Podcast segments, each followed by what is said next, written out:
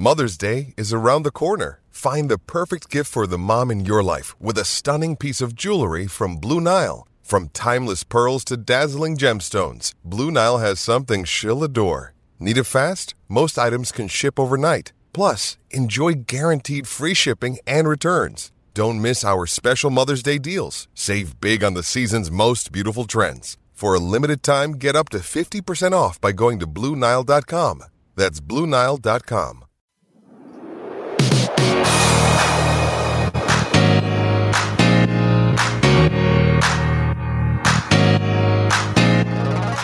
Hello and welcome back to the podcast. It is always up to speed with Formula One. It is Sunday, October 10th. I was almost going to say 20th, but that's not even a real number. 2021. It is Canadian Thanksgiving weekend. It is also the, well, the after party, if you want to call it that, for the Turkish Grand Prix. So we're all rocking and rolling and having a good time here. You're listening to Mr. Mark Daly, Mr. Mark Hamilton. Mark, How's your weekend going? Enjoying? Are you are you getting ready for the big feast this afternoon? Yeah. So, great question, and thank you. We have had a fantastic weekend so far. We have tons of friends and family over. Of course, last year Thanksgiving didn't really happen, or if it did, it was very COVID friendly. so it's really great to have some friends and family around. Uh, we've been able to catch up on some films. We watched the new last night. We watched the new Space Jam film, which uh, we all thoroughly enjoyed. It's it was good. Eh? much yeah, it's a visual feast. I love Yeah. the sounds, the music. I don't know if I love the movie as much as the first one. And my, my little guy who loved the first one and has watched it seven or eight times now, uh, kind of tapped out, but it was it was good. So the weekend's been fantastic, and I think we're we're preparing our stomachs for the feast that lays ahead. But my weekend has been great. Now, do you do your Thanksgiving on the Sunday or do you do yours on the Monday? So what we typically do in our families, we do like anytime you have like a three day weekend like this, or like Easter as well. Anytime that like the official holiday is like on the Monday, we tend to do the big feast on the Sunday, just so we have like a day to kind of like you know relax and kind of get ready for the week ahead on on, on the Monday. So tomorrow is going to be nice and chill. The weather looks good, so I'm I'm looking, I'm hoping. I spent the afternoon cleaning up my bike and getting the the drive chain cleaned and lubed and all ready to go. That I'll be able to go and get a get a ride in. But it was perfect to have the Turkish Grand Prix this morning, the perfect appetizer for the feast uh, to come this afternoon. And as you so rightly said uh, before we got uh, started this uh, just now, that there isn't uh, such there, there's not like a million things to talk about, but a very fascinating race nonetheless. And for two years in a row, we had a very slippery and wet and slick track at uh, at Istanbul. Not as bad as last year, but it was very much uh, a 180 flip for Valtteri Bottas. Last year, he just keep it on the track. This year, perfect weekend from start to finish, and it was it was a perfect result for Valtteri. I couldn't help but thinking that uh, he is maybe racing without the pressure, the knowledge, knowing that uh, that he's not going to be at Mercedes. Uh, obviously, at the end of this uh, season, he's going to be going to Alfa Romeo. And I'm just wondering if this is uh, maybe played into it a little bit. Uh, of course, these are kinds of conditions that he likes, but very impressive from him. Max Verstappen coming home second, Sergio Perez coming home third, and Sergio, I'm going to give him a big shout out because I think he really put up a phenomenal fight. He did what he needed to do, and uh, as from a teammate point of view for Red Bull and for Max Verstappen, keeping himself between Lewis Hamilton and Max, that uh, I guess at about two thirds race distance when Lewis was uh, closing him down really really exciting series of turns they there going through. Was at uh, 10 12 and 13 then along the pit straight and then you yeah the pit stops and everything but Sergio did not give an inch and then managed to hang on at the end there as well to get the podium of course what we'll talk about the, the the pit stops but he did what he needed to do not just for Max but for the team so he gets uh, one of my nominations for driver of the day I think uh, Carlos Sainz had uh, a very good outing uh, despite starting from the back with that uh, replaced power unit in the Ferrari. But it was it was an interesting race. Not a lot of action at the front, but it had some very very important implications for the championship. So we say then when we talk about that, we- we're sometimes a little bit guilty of not uh, discussing the uh, the champions uh, championship standing. So I'll let you give your thoughts while I pull up the the, the drivers and constructors uh, points here. That's perfect cover because that buys you about 17 minutes by handing it over to me. my, my thought after this race is it, it's kind of multi pronged. The first thing is that I kind of feel like both Red Bull and Mercedes had a good weekend. And bear with me here.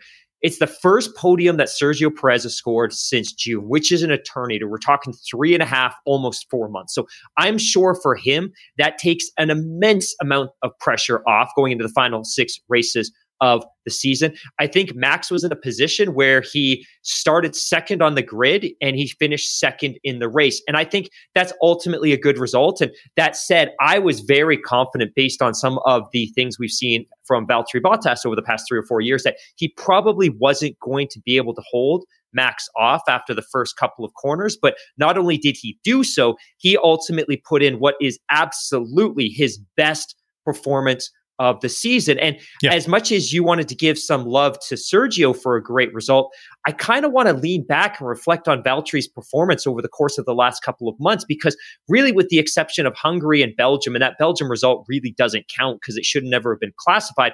You look at his results since the Styrian Grand Prix, podium third, second place at the Austrian Grand Prix, third place at Silverstone, retirement at Hungary, which obviously we've litigated forever. He finishes on the podium at Zandvoort. He finishes on the podium at Italy. He finishes fifth in Russia, where he's had some success in the past.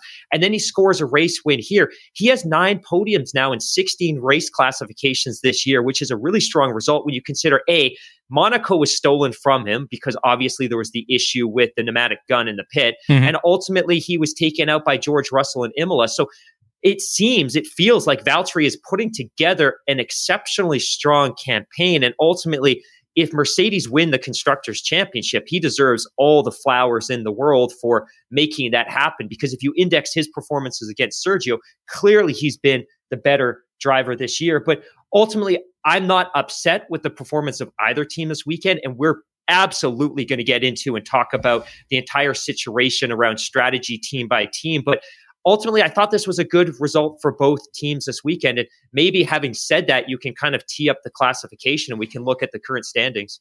Well, I'll do the kind of the current standings because I got those uh, ready. Of course, uh, the, the, the big question here was everybody, of course, with uh, only half a dozen races uh, to go, is uh, Max and Lewis. The championship was uh, it was dead tight. it was only two points separating the two coming into this race. So Max finishing second, Lewis finishing fifth today.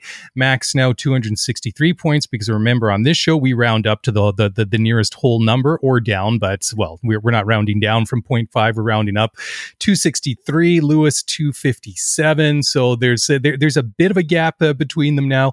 Valtteri 177. So he's kind of picked up, uh, you know, reflective of the, the season that he's had. Uh, Lando uh, Norris uh, for uh, McLaren 145 and Sergio Perez. See, th- this is where the big gap is, especially in the, in, in the constructors. Sergio, after 17 races, races, only 135 points. Now, if you look at the the constructors, this is where it gets interesting because there, there's a significant amount of daylight now between uh, Mercedes and uh, Red Bull. And again, rounding up to the nearest whole point because we don't do half points on the show. 434 for Mercedes, 398 for Red Bull. I mean, there are plenty of points left on offer here over the the next half dozen races before we get to Yas at the end of the season. But still, Red Bull, they're going to need more races like this. And it's come to the point now that Mercedes is going to have to give away some points and Red Bull's going to have to pick them up. And now, historically, Mercedes does not give up many points at all from both cars. Both drivers, regardless who's been in that team, have always brought home a ton of points. So Red Bull, I would have to say, are probably feeling the heat, feeling the pressure that this this constructors might be starting to get away from them a, a little bit. The indications have been there for a while. This should not be really news to anybody that's been watching this championship closely over the past uh, several months. McLaren and Ferrari still a really really good uh, battle going on. McLaren uh, 240 points. Uh, uh, compared to 233 or 232 and a half um, for Ferrari. So this could be interesting for that third and final spot in the constructors. And then Alpine fifth in the uh, in the constructors, and they have 104 points. So, you know, I, I should uh, just uh, very quickly just uh, read out the the final race uh, classification because I've got everything all topsy turvy, but everything really does uh, hinge on um, on the on the drivers' championship. That's where we're all looking. Like I said, podium was Bottas, Verstappen, uh, Perez, Charles Leclerc just missing out on the podium. I think Charles really had a good race this afternoon. Obviously, took a bit of a gamble, and that was interesting too, just because the track never really dried out. And, and we'll talk more about this because it really came down to strategy and tactics today. Charles coming home fourth, Lewis fifth after starting 11th after incurring a grid penalty, Pierre Gasly in sixth, Lando Norris seventh, which was a real surprise considering how strong he was in Russia a couple of uh, weeks ago. Uh, Carlos Sainz, my driver of the, the, the day, finishing eighth after starting at the back of the grid. Lance Stroll ninth, a nothing weekend, a nothing outing for Lance. And, you know, I, I want to talk about that in a minute. And then Esteban Ocon rounding out the top 10 for the uh, Alpine. Now, right off of the start, before we talk about that, there were a couple of interesting things happened. And that was um, uh, Fernando Alonso trying to touch every single car that he could. Obviously, him going off in turn one was not uh, really his fault. He got um, tagged on the left rear tire by Pierre Gasly, who was ultimately given a five second uh, penalty for that, which I thought was a little bit uh, a little bit and harsh. Two penalty points and two penalty points. Yeah, good point. Um, which I thought was a little bit harsh because he was sandwiched a little bit. I thought he, you know, at least from I, I haven't gone back and watched the replay five or six times, but at least the replay I saw thought he tried to, you know, give him as much room as he could, but ultimately I guess the stewards uh, thought otherwise. And then Fernando later on in the lap, uh, you know, hitting. Uh, Mick Schumacher and then uh, forcing him off of the track, he gets a five second penalty. And Fernando never really recovered. I mean, I think he dropped down to 18th or 19th. He only recovered to 16th after all that. So I don't know if he had any damage on the car, but that was that was surprising. And I was really wondering whether that was going to set the tone for the day. We we did see a couple other incidents of drivers coming very close. So the the only other one that we saw uh, that that was really sort of a significant. Uh, well, I mean there there was quite a few, but there there wasn't as much uh, you know n- crashing and, and, banging as I thought uh, there there was going to be, and that was the only the, the, only two incidents that actually warranted a penalty, which was uh, which was interesting from my point of view. Absolutely. And that Gasly incident is an interesting one because typically, and I think this is probably good context for a lot of our listeners, typically with the volume of cars that are squeezing into that first corner, corner, the, the stewards typically take a, a very hands-off approach to litigating contact in the first corner on the first lap of a race. And in this case, originally they had indicated that he was largely at fault for the incident, but ultimately ended up clarifying um, and indicating that actually, no, upon review, he was wholly at fault and he wasn't sandwiched. So that's ultimately where the penalty came from. I'm not surprised that he got the five seconds, given the fact that there really weren't any other cars that were involved in altering the trajectory of of his direction. But I was a little bit surprised that they ultimately provided him or gifted him, as you could say, those two penalty points. It was also good to see uh, after the race to see to see Alonso make purposeful effort to contact Mick Schumacher. I thought that was a nice touch as well. Mm-hmm. But you're right. I think off the jump, I was expecting a greasy, slippery track. I was expecting to see a safety car. I was expecting to see uh, an absolute slew of DNFs. But really, for the just a, the 11th time in the history of Formula One. And I don't count Belgium. To me, that should never have been classified. It wasn't a result. But if you exclude, if you exclude Belgium, this was just, I think, the 11th Grand Prix in the history of the sport where we didn't see a DNF. And to not see a DNF on a really wet, greasy, unpredictable track like this was a bit of a a bit of a surprise. Well, you would have thought that somebody would have crashed into somebody else, damaging some bodywork. Somebody would have gone off, hit maybe the tires, or you know, some something like that, or got stuck in the gravel. You know, there, there's so many different things that could have happened. And I mean, I think I think you raise a really good point that despite the conditions, we we didn't see a safety car, which is, is yeah. kind of interesting. But it was rather strange weather, and I guess if if you live where we live, I, I think that uh, you would you, you would recognize the type of drizzle that it was that it, it was raining hard enough just to make everything wet on the road and uh, to, to make it uh, you know damp enough so it wouldn't dry out and and ultimately we, we didn't see that that that racing line that that dry portion of the track really appear to maybe what the last 10 laps maybe right. a dozen laps and and that's usually very unusual because it, or that, that is very unusual because usually when we see a race start like that where, where it's not a torrential downpour like Belgium that race that wasn't a race and why we always say we don't do half points on the show even though I'm taking I'm being put on blast in the live chat for saying that I remind people of that. So I'm going to remind them once more that I think half points are stupid. But anyways, that's uh, that's a different thing. But you know, joking aside, uh, usually when we don't have a torrential downpour, once they get out there on the inters, you usually start to see the racing line dry up uh, uh after about 10, 15 laps or so. And that's why it was interesting because they, they were saying on the race commentary about lap 18 was that sort of magic mark where they were expecting maybe the life of the inters to go away. And that's when they might start see people going in. But ultimately, the, the drivers were doing, I think, a good job, all of them, trying to use the moisture on the track to keep the tire temperatures down. And, and it was interesting, too, because uh, Danny Ricciardo was that one real benchmark when he came in, because he was really struggling in that first half of the, the, the, the, race. And I guess the big question was when, when, when he went into the pits, was he going to go onto slicks? Because even watching on television, it just didn't look like that was going to be the, the right thing. But the, the, the radio communication between Danny Ric and the pits was, you know, can you go faster on a new sense, a new set of inters? He said definitely. He went in, and it was interesting how they go through this graining phase. They go into the pit, you know, they come out from their pit stops, and then they get the you know the, the, the tires would start to degrade, and then they would start to struggle, and then they come back, and ultimately you saw as the, the further that Ricciardo went on those tires, the better that he uh, actually started to do. But I was surprised how long the, the, the front runners raced or how long that they went, and it was very fascinating because I, I was initially very impressed to see how quickly Lewis was carving his way through the field. But I got to give a big shout out to Yuki Tsunoda, who kept Lewis behind him for what seven, eight laps, which was basically the highlight of his race.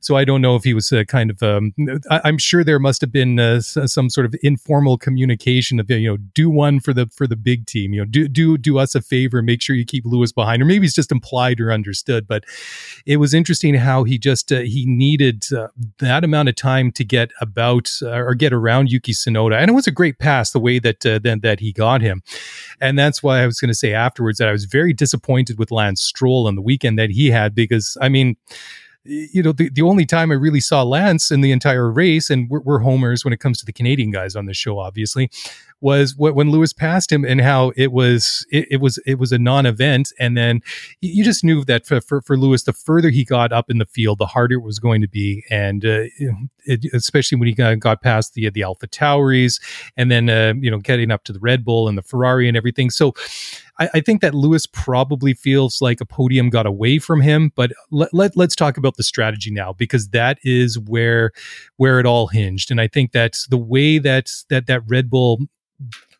timed it and got their, their their their pit stop and brought both of their cars in was fascinating because Checo held up Lewis and then eventually he got around right? And then Max came in.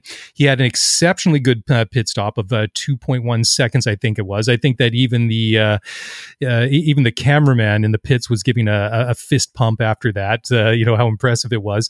And then Checo comes in afterwards. And then they kind of put uh, Mercedes they put Lewis into this um, th- th- this bit of this no man's land. It's like where wh- what do we do now? Lewis obviously wanted to stay out. He probably could have done. And then ultimately they pulled him in at the end. That didn't work out. His tires, very much like we saw with everybody else who put on a fresh set of inters, that they would go away from them. And then, you know, by the time they kind of went through this uh, bit of degradation, degrada- degradation, sorry about that, need more coffee, uh, then the tires would come back. But it looked like very much in those last several laps that Lewis was really under threat there from Pierre Gasly, who ultimately drove the wheels off that car to stay ahead of Gasly and uh, Lando Norris to, to, to really limit the damage. But certainly, I think that uh, Red Bull got it, it, spot on. Their, their their pit stops and their strategy getting uh, P2 and P3.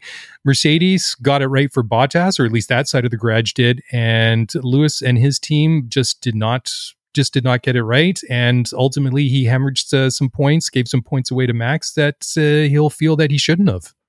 I have some very, very thorough thoughts on this subject. And my sense is we should probably take a break first, given that we're approaching the 20 minute mark. Oh, good. Well spotted, sir. You know, I'm the one that's supposedly like uh, driving it from the, uh, the, the production side, and I completely spaced on that. But very good. Let's take a quick break. We'll come back and we will discuss further here on the podcast that is always up to speed with Formula One.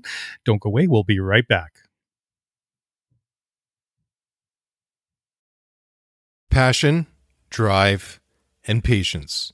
The formula for winning championships is also what keeps your ride or die alive. eBay Motors has everything you need to maintain your vehicle and level it up to peak performance superchargers, roof racks, exhaust kits, LED headlights, and more. Whether you're into speed, power, or style, eBay Motors has you covered. With over 122 million parts for your number one ride or die, you'll always find exactly what you're looking for. And with eBay Guaranteed Fit, your part is guaranteed to fit your ride every time or your money back. Because with eBay Motors, you're burning rubber, not cash. With all the parts you need at the prices you want, it's easy to make your car the MVP and bring home huge wins. Keep your ride or die alive at ebaymotors.com. Eligible items only. Exclusions apply. When you need mealtime inspiration, it's worth shopping Kroger, where you'll find over 30,000 mouth-watering choices that excite your inner foodie. And no matter what tasty choice you make, you'll enjoy our everyday low prices, plus extra ways to save, like digital coupons worth over $600 each week. You can also save up to $1 off per gallon at the pump with fuel points. More savings and more inspiring flavors make shopping Kroger worth it every time. Kroger, fresh for everyone. Fuel restrictions apply. Okay, welcome back. You're listening to Mark Daly and Mark Hamilton breaking down the 2021 Turkish Grand Prix. So we've gotten into the part of the, the, discussion now where we're Red Bull v uh, Mercedes, and not even Red Bull v Mercedes, but Red Bull versus Lewis Hamilton, because only 50% of Mercedes got their pit strategy right today. And I know you have an encyclopedia worth of notes there, Mr. Hamilton. So wh- why don't you take it away? And, and by the way, you know, props props to you for showing up to a, a Sunday morning live stream as presentable as you do because full disclosure here you know i've got the hoodie on i haven't shaved i've got the pjs on here but hey sunday fun day anyways. Take it away sir dude full disclosure i haven't shaved in two weeks. I just i don't have that uh, that that innate ability to grow facial hair. And also as i declared at the beginning of the podcast i am not wearing pants today because it is sunday TMI. so i will be wearing boxers as long as i can as long as my family will tolerate it. But I think watching the post race show, Sam Collins had made a comment that there were a few teams that got strategy really, really well today, and there's a few teams that got it really, really wrong. The teams that did well, obviously, to your point, Mercedes with Bottas, perfect. Red Bull with Sergio, perfect. Red Bull with Max, perfect. Maybe, maybe it felt like they went a little bit wrong, but for the reason I'm going to explain in a couple of moments, it ultimately worked out perfectly. Teams that were really off the mark when it came to strategy included, and you spoke to this a few minutes ago, uh, McLaren with Daniel Ricciardo. Now, the, at least the good news is in terms of managing the chemistry and the culture of that team was it was an agreeable decision. It was a collaborative decision that Daniel Ricciardo was in on that decision, but mm-hmm. ultimately coming in that early wasn't a good play because by the end of the race, based on the aero setup of that car and because of Daniel's driving style, those tires had dropped off of a cliff and he was struggling badly by the end of the race. The other big miss that we should probably uh, address on the, the podcast today is not only did Lance have a very poor showing as far as I'm concerned. But once again, you saw a situation where Aston made a really bad strategy call. And they, again, collaboratively, because we could hear it on the radio, they were openly discussing whether they should bring or Seba in for uh, for slicks was they brought Sebastian Vettel in and they put him on slicks at a time when it was clear to everybody that no Formula One car in this race had any business being on slicks. They put him on slicks, which he agreed to, that he agreed was the right move. They put him out, and he had a huge amount of trouble navigating a single lap. They bring him back in. He spins on the entry road into the pit is very lucky he didn't make contact with the wall and break his rear suspension. Mm-hmm. They put him back on intermediates and his race is over. Now, what I liked about Sebastian Vettel is during the post race interviews, he very much acknowledged that it was a we decision. It was a we decision. It was a we decision. We threw away our race based on that decision. Now, yep. there has been times in the past where a team will take this risk and they'll put a track or car out on slicks only to see the track dry up. And because you're the first one out there, you don't have to subsequently pit again and it puts you in a really good position. We've seen actually Lance benefit from such strategy calls in the past, but in this case, it was the wrong call. Ocon, this was really curious for really maybe the first time in the hybrid era, at least the first time since 2016, we saw a driver stay out with the same tire for the entire lap or for the entire race, which was really cool to see. But, and this kind of ties into the Lewis comments, which we'll get to in a couple of minutes. During the post race interviews, Ocon acknowledged that, hey, you know what? We managed to stay out with that one set of tires for the entire race. We managed to finish in the points barely. They finished 10th, but he was very clear that had they stayed out for a single additional lap, he was expecting a tire failure. He was wow. very, very clear that it was lucky they were fortunate. And can, part of this could be dramatic, speaking to reporters and trying to build up the suspense of what had happened. But he'd indicated that, yeah, he expected that if they had stayed out for a single additional lap based on his feel of those tires, that they were probably going to suffer a tire failure. So they may have been a little bit lucky. Now, the other one, and this is, I think, what we really want to get into, and this is going to be the meat of the show, is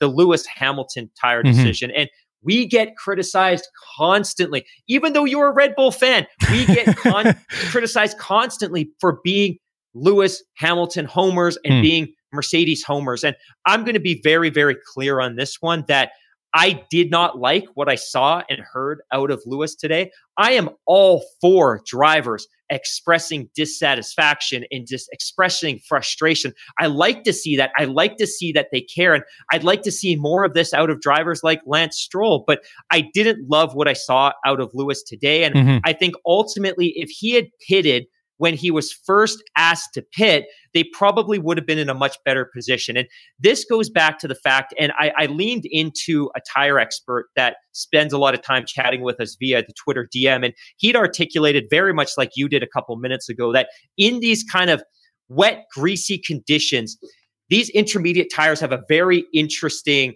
journey in their lifespan, which is you go out, they're fresh out of the tire blankets, they're scorching hot, although not overheating, they're scorching hot, and you put in one really great lap, which is what happened with Lewis when he did eventually go in.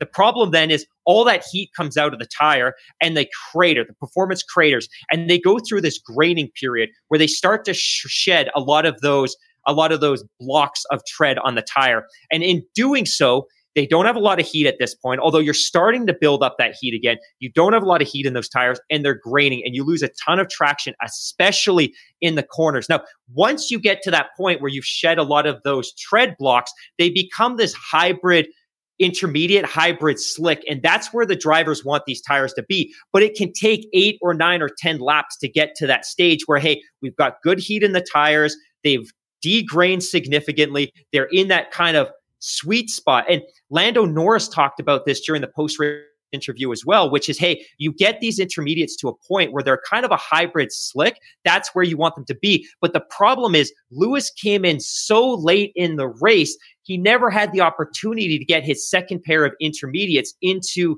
that sweet spot. And the other thing, and I, I cannot wait to hear your thoughts on this, but the other thing that I really didn't like was I get it during the race, you hear some really raw audio from the drivers. Mm-hmm. But after the race, he was he was interviewed and he said the following: "I should have stayed out. My gut feeling was to stay out. I should have stayed out. I'm frustrated in myself for not following my gut.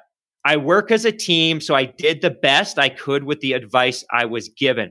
And then the follow up question to this was, Hey, what do you think of Valtteri's performance today? Knowing as well, and to put this into perspective, it's not just that Valtteri scored a win, it's just that Valtteri kept Max off the podium and had Max scored a win. Well, he didn't keep off the podium. He kept them off the top step of the podium.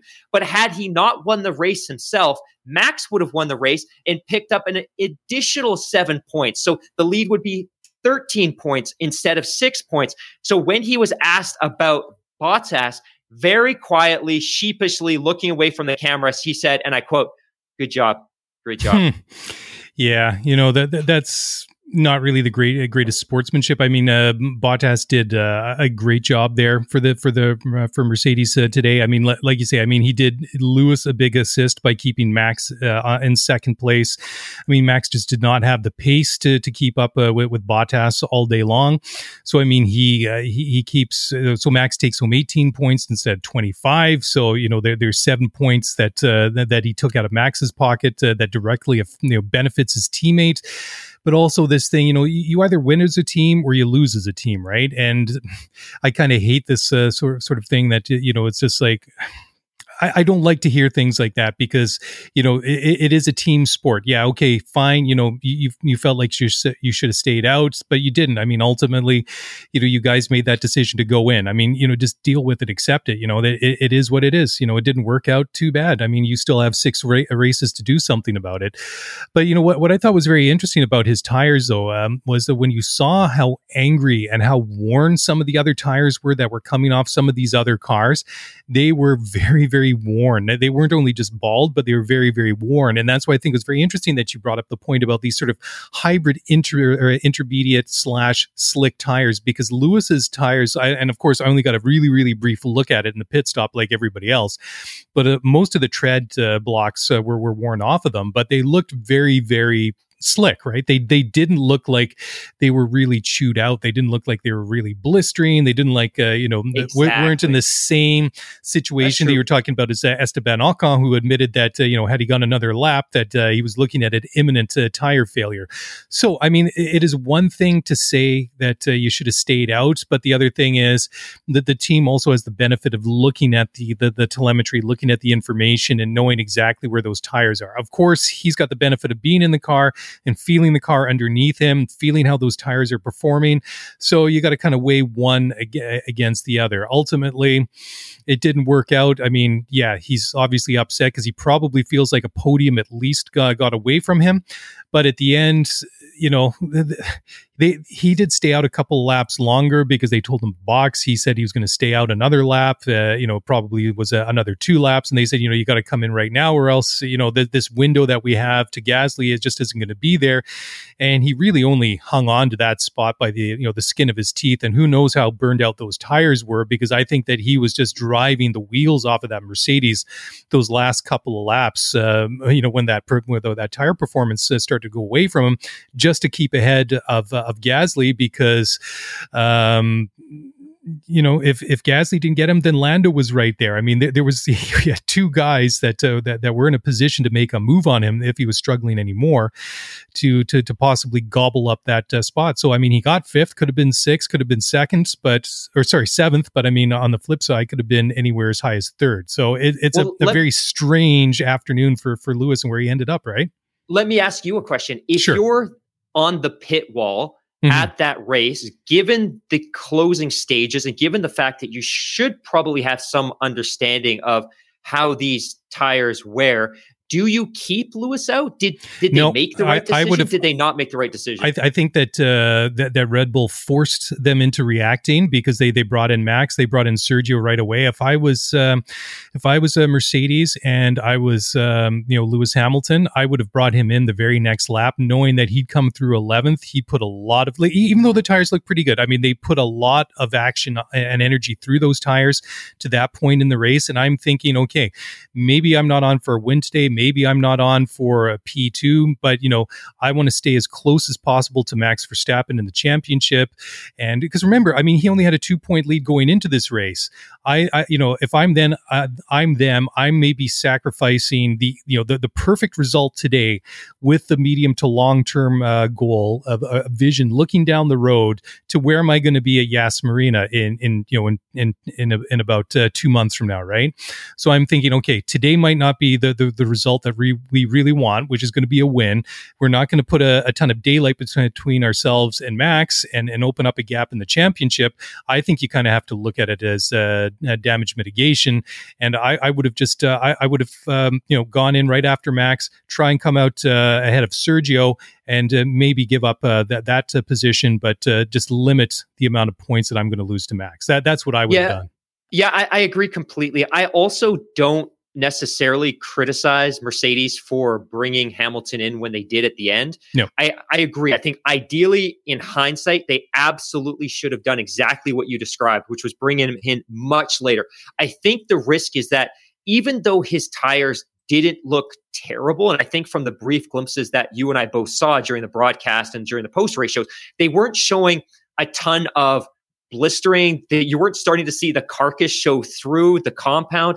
They seem to be in good condition, but I think ultimately their data, their telemetry, and everybody back at Mission Control. Let's remember as well that it's not just the folks on the pit wall that are making these strategy calls. They may have dozens of people back at their factory that are sitting at mission control running mm-hmm. every possible scenario modeling every possible scenario out and i think their data told them that look if we leave him out best case scenario is he's not going to score a podium he's going to be passed by at least two drivers and he's probably going to finish fifth and the risk is if he stays out what if he has a tire failure so i think they looked at that and they thought look best case if we keep him out He's probably going to finish fifth, but there's a high risk of a tire failure. If we bring him in, he's going to finish fifth, and there's less of a risk of a tire failure. So I think ultimately, when you consider what they were forced to do based on the timelines and the progress with respect to the race, I, I, think they did the right thing. But to your point, he should have been in much earlier, and they never should have been forced to make this decision.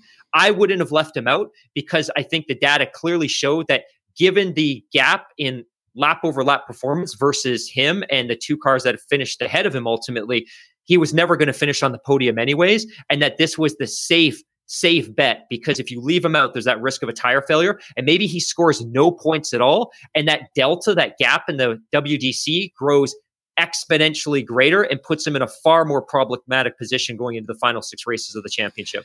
You know, I just want to leave uh, one one thought here before we take uh, you know one final break and then start to to, to close it down. Is that um, I, I, think that it, you know Formula One is such a fascinating sport. Uh, but but two weeks ago we were talking about you know al- almost this exact same situation, but with McLaren and Lando. Just to you know how long you know it took for them to re- reach a decision. I mean, of course they were dealing with the torrential downpour in those last couple of uh, laps. They weren't feeding enough information to the driver. The driver saying, "No, no, I can stay out," and it, it was a very very similar situation, and, and I think that uh, you know very much like uh, uh, you know two weeks ago in Russia, where somebody on the on the pit wall, you know, be it Seidl, be it whoever, should have said, you know, Lando, you know, you're coming in right now. This is what we need to do, but they didn't, and of course they paid the price for it. And I think uh, today that uh, just the, the way that uh, that that Red Bull and, and and and props to them for for you know forcing Mercedes and specifically Lewis and uh, his engineers to be in in that position to react to them to to, to the double stop uh, from Sergio and uh, Max Verstappen because I mean it was a bit of a, a, risky move the way that they did it. But I mean, like you said earlier, it ultimately worked out for them, and then it, it, it put them in that weird uh, situation. But very much like McLaren two weeks ago, somebody needed to make a call. Either uh, Lewis needed to make that call to either uh, stay out or come in, or the um, you know the, they they needed to make that uh, call in the pits and say no, Lewis this is what we have based on the data. You need to come in right now. But you know, they just kind of let it uh, fester for a little bit, and it, it cost them cost them track position, uh, cost them a podium, cost them points, and of course, it's not a huge gap in the championship, but we are running out of races. We're running out in the championship, and and who knows? I mean, there's a lot of things can happen over the remaining half dozen races. Which the next one is COTA in two weeks' times, which is awesome. Anyways, we'll be back in just a moment to uh, close it down, give some final thoughts. So don't go away. We'll be right back. Another day is here, and you're ready for it. What to wear? Check. Breakfast, lunch, and dinner? Check. Planning for what's next and how to save for it? That's where Bank of America can help. For your financial to-dos, Bank of America has experts ready to help get you closer to your goals. Get started at one of our local financial centers or 24-7 in our mobile banking app. Find a location near you at bankofamerica.com slash talk to us. What would you like the power to do? Mobile banking requires downloading the app and is only available for select devices. Message and data rates may apply. Bank of America and a member FDIC. Okay, well, welcome back for uh, the final segment of a very unusual but uh, you know rather pleasant Sunday morning live stream here on the podcast. Is always up to speed with Formula One. It's actually kind of nice, uh, you know. But I, I, was a little bit shocked that uh, you said for the first time this season you didn't actually get up to watch this one live. And full disclosure, oh, I never do. on the air. Uh, I'm horrible, aren't I? But uh, you know, I, I never watch it live unless it's in our time zone or some of the the races in the in the Far East uh, or in Australia that seem to work out, uh, you know, quite well. I, I, mean, I'm I'm terrible. I'm I'm very lazy, so I, I have a lot of respect for the uh, the effort that you put in to to get up and watch them live. So, um, yeah. Any final thoughts, Mark, on, on this one? I mean, uh, like we said, there there wasn't a lot of action at, at the front there with uh, between Bottas and Max. Bottas, very solid weekend. I think he can go home uh, with his head held high. Max, I think, uh, you know, obviously will take the, you know, the the second place and the points that he got there. And uh, Checo, like I said, I thought he had a good race. He defended and did what he needed to do for his teammate and for the team when required. And ultimately, I think if you're Valtteri Bottas, Max Verstappen, and Red Bull, I think uh, they're very happy. And Lewis Hamilton and his side of the garage are going to have a, a sit down and a good long chat of uh, and regroup and get this thing right for the last six races of the season. Yeah, it kind of like I said when we kicked off the podcast. To me, there might be a little bit of negativity and strain on the Mercedes side because obviously Lewis wasn't happy that he was brought in, but I ultimately think this weekend was a good result for both teams. And just as Max was in a position of damage mitigation last week. Lewis was in the same situation this week, and obviously he didn't have the same type of penalty as Max, and he wasn't able to recover as much ground as Max did. And the reason his penalty obviously wasn't as severe is because he only changed his internal combustion engine as opposed to all of the all of the hybrid power unit mm-hmm. componentry that typically gets kind of classified as that power unit. But to me, I still think it was a good weekend for Red Bull to score a double podium was fantastic. And like I said, the first podium for Sergio since June. I think it was a fantastic weekend for Mercedes in the sense that Lewis was able to conclude, complete a race. He went from 11th to 5th. He scored some points. Um, and Valtteri scored a race win, his first of the season, and it continues to put together what's becoming an increasingly solid, not exceptional, campaign, but is continuing to put together a fairly solid campaign. I think the last comment I, I want to add, and this is a comment that Sam Collins had made during the post race show as well, and you kind of touched on it earlier, that it's surprising that there weren't more instances of damage and DNF during the race. And he'd made a really interesting comment, and I'm going to unpack from it a little bit, but he made a comment that oftentimes when you see a little bit of contact between two cars, particularly when they're battling for position in a corner, you'll see a little bit of corner. Maybe it's wheels rubbing, but ultimately you may see a DNF or maybe a double DNF because of that. And mm-hmm. it's because cars typically suffer from suspension or steering componentry damage. And a lot of that's just the fact that when these cars are pushed off of their trajectory on a dry track, there are significant forces when suddenly that car is rotating and that tire is gripping at a unexpected trajectory. And that puts a huge amount of force on the suspension and a huge amount of force on the steering componentry. And oftentimes that causes damage. So sometimes when you see a little bit of contact on a dry track, you might expect to see more frequency of suspension damage, which would lead to a DNF because they're not going to be able to repair that. His point here was typically when the wet track is really wet and greasy like this, if there's contact, because there's less friction between the tire and the ground below, the cars just spin and there's less force on the suspension. So I thought that was an interesting point because early in the race, when we saw that contact between Gasly and Alonso, you might expect during a dry race that Alonso would retire because of suspension damage because of the forces that were applied to the suspension. So I just thought that was worth sharing. Other than my thoughts on the race, and there's a ton of other things that we could talk about. Your earlier point, kudos to Sainz. He put in a terrific finish to finish in the points, to finish P8. We could probably spend a little bit of time unpacking the disappointing finish, I think, for McLaren. Of course, they were on top of the world two, three Grand Prix ago when we were Monza. Uh, but I think maybe we can save that for the Thursday show. And then just a couple of news stories that kind of filtered in over the course of the last couple of days. It doesn't look like we're going to China in 2022, which will open an opportunity for a couple of races. Maybe we see Imola on the calendar in lieu of China next year in the spirit of talking about mental health, given the fact that it's World Mental Health Day, and we talked about this last Thursday, Toto Wolff is quoted that the F1 rules, and this is by Autosport, F1 rules should be changed to ensure staff rotation to ease calendar pressure as we go into the world of 23, 24, and 25 race calendars. That is fantastic to hear. That's the right approach. Yep. Whereby motorsport.com is quoting Tost as saying, F1 staff unhappy with a 23 race calendar should, quote unquote, should go. so a slightly different approach there Well, I, I, think that you know if that's his opinion, then I, I think that that uh, comment should be flipped around. You know, if that's the mentality he's going to have as a, as a team principal, you know, that's not how you treat your people, and you know th- th- that is actually a, a, pretty BS and a pretty uh, stupid comment uh, by by I Franz totally Tost. Uh, you know uh, that that I have no respect uh, for that, and that that has no place in you know in, in, modern society. I mean, mental health is as important as as anything else. I, I just wanted to add on to one one thing you were just uh, talking about there, just um, before you just added on a couple of those other points, I thought it was kind of cool some of the telemetry that they added on for the race today, especially for some of these cars that had the cameras uh, sort of in on the on the front nose, just to the, the left side of the front wing, and how they had the uh, some of the telemetry sort of superimposed in front of the car on the track itself, and I thought it was pretty cool, especially when you get through those uh, series of snappy corners at the end of the the, the lap there. I think it's tw- corners 12, 13, and 14, the the right, left, right, whatever it is left again that brings you back into start finish. That was pretty amazing that even in those slippery conditions, that going through those corners, and they look so slow when they go through like these chicanes uh, on any track in Formula One but I thought it was kind of interesting going through that series of corners. They're still doing about 50, 60 miles an hour, 80, 100 kilometers an hour in the wet. And it, it just is impressive, just the amount of grip that these cars have, modern Formula One cars, to go through corners like that. Because let, let, let's face it, 50, 60 miles an hour, that, that's the kind of speed that you and I are doing in, on our ro- normal road car on the highway, right?